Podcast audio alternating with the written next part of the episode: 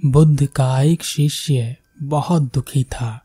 उसके दुख का कारण था कि वह लोगों के ताने नहीं सुन पाता था। लेकिन बुद्ध करुणा और मैत्री का पालन करने के लिए कहते थे।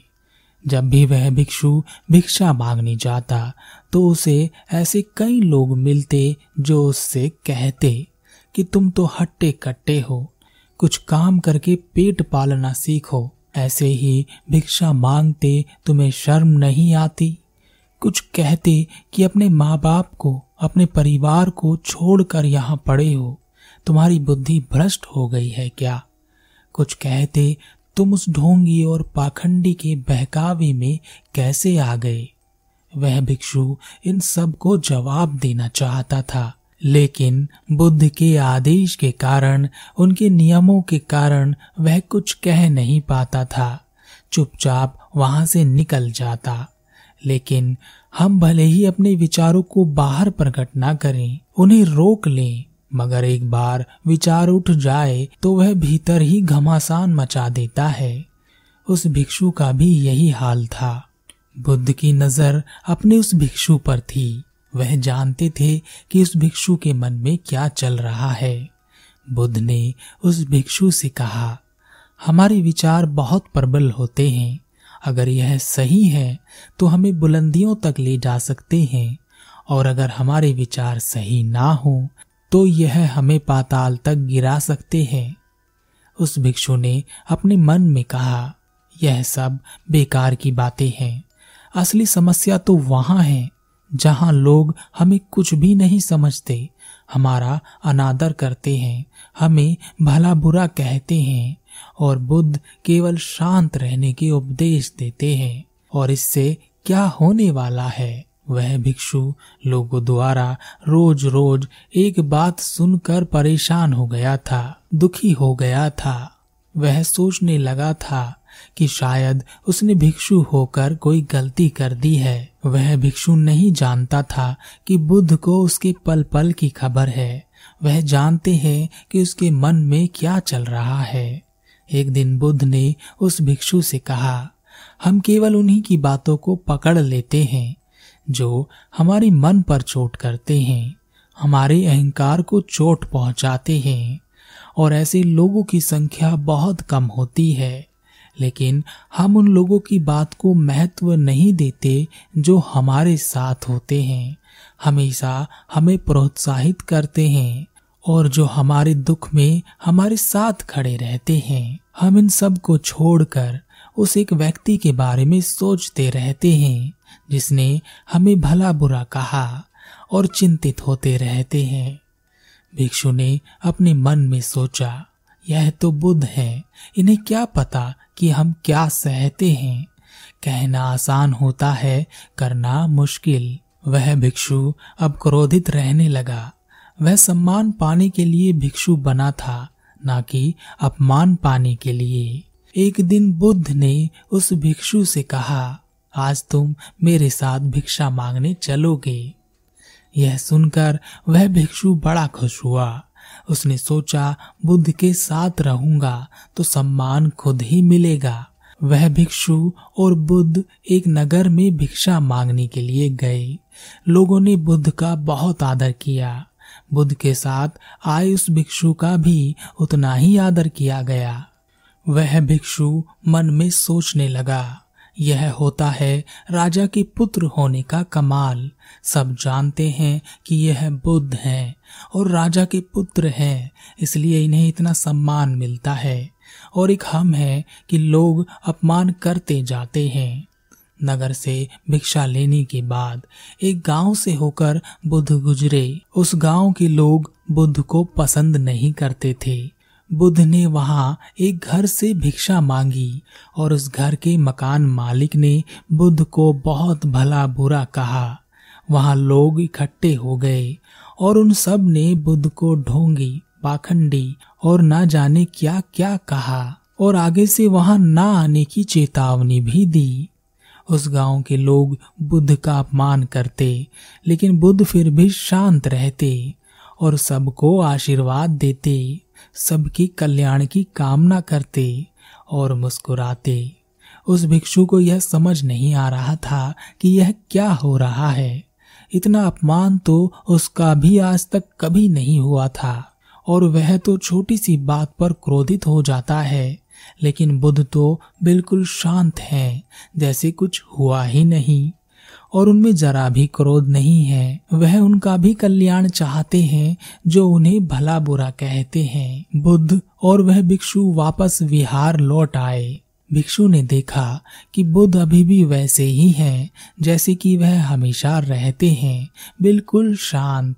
इतना सब कुछ हो गया, लेकिन वह अभी भी शांत कैसे हैं? उन्हें अवश्य ही उस गाँव का बहिष्कार कर देना चाहिए।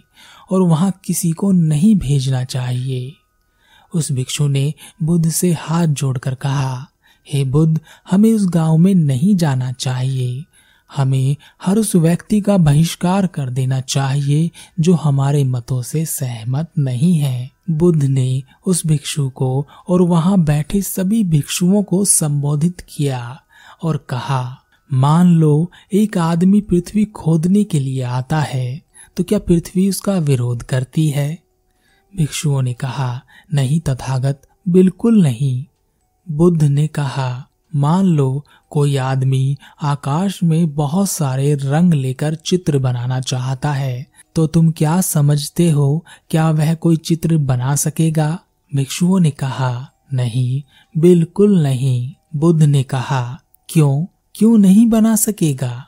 भिक्षुओं ने कहा क्योंकि आकाश कोई जगह नहीं है जिसमें रंग भरा जा सके। आकाश में सब कुछ है, लेकिन फिर भी उसमें कुछ भी नहीं है। बुद्ध ने कहा, मान लो कोई आदमी जलती हुई मशाल लेकर किसी नदी में आग लगाना चाहता है तो क्या वह आग लगा सकेगा? भिक्षुओं ने कहा, नहीं बुद्ध, ऐसा नहीं हो सकता। बुद्ध ने कहा, क्यों? भिक्षुओं ने कहा, क्योंकि नदी में जलने का गुण नहीं है। बुद्ध ने कहा, हे भिक्षुओं, जैसे पृथ्वी आघात अनुभव नहीं करती, आकाश हमेशा स्वच्छ रहता है, नदी का पानी अग्नि से प्रभावहीन रहता है। उसी प्रकार, अगर तुम्हारा कोई अपमान भी कर दे, यदि तुम्हारे साथ कोई अन्याय भी कर दे तो भी तुम अपने विरोधियों के प्रति मैत्री का भाव बनाए रखना तुम्हारा मन पृथ्वी की तरह दृढ़ हो, आकाश की तरह स्वच्छ हो, नदी की तरह गंभीर हो, और यदि तुम मैत्री का अभ्यास रखोगे तो कोई तुम्हारे साथ कैसा भी अप्रीतिकर व्यवहार करे। तुम्हारा मन विचलित नहीं होगा, और तुम्हारे विरोधी लोग जल्दी ही थक जाएँगे। उस भिक्षु को बुद्ध की बात समझ आ गई। और उसने अपने मन को नियंत्रण में किया। उसने करुणा के साथ मैत्री का अभ्यास किया। बुद्ध ने यह बात अपने भिक्षुओं को बताई थी, लेकिन हमारे जीवन में यह बात कहाँ सटीक बैठती है, उसे भी समझना ज़रूरी है। बुद्ध के बताए, इस उपदेश को लोग अपनी अपनी तरह से देख सकते हैं। कुछ लोगों को यह बात समझ नहीं आएगी कि वह ऐसा कैसे कह सकते हैं कि कोई तुम्हारे साथ अन्याय भी कर दे तो भी उसके साथ मैत्री का संबंध बनाओ। वास्तव में बुद्ध हमें यह समझा रहे हैं कि मन बड़ा प्रबल होता है, हमें वह बेकार की बातों में उलझा देता है। हमें समस्याएँ दिखाता है।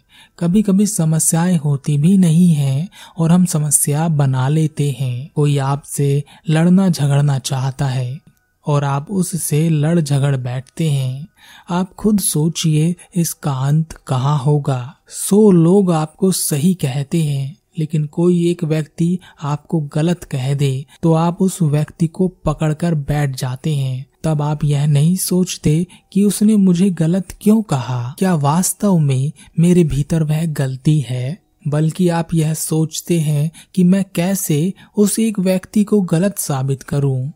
आपकी सारी कोशिश उस एक व्यक्ति के लिए होती है, न कि उन निन्यानवे लोगों के लिए जो आपको सही कहते हैं। आप सारी ज़िंदगी कुछ पाने के लिए भाग दौड़ करते रहते हैं। लेकिन आप पाना क्या चाहते हैं, यह कभी आपको पता नहीं चलता।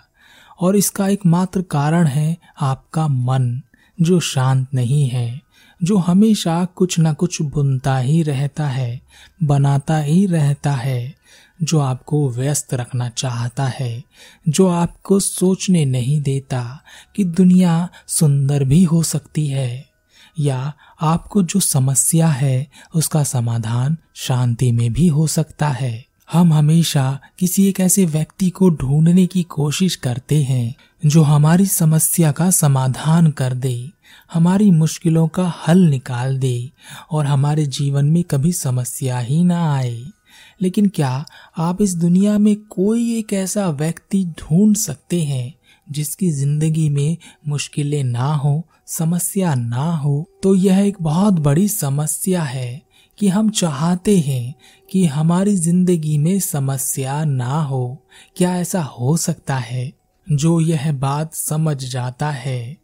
और यह वही समझ सकता है जिसका मन शांत हो गया है, जो इस बात को जानता है कि समस्याओं का अंत नहीं है। यह आती ही रहती है, मुश्किलें लगी ही रहती हैं।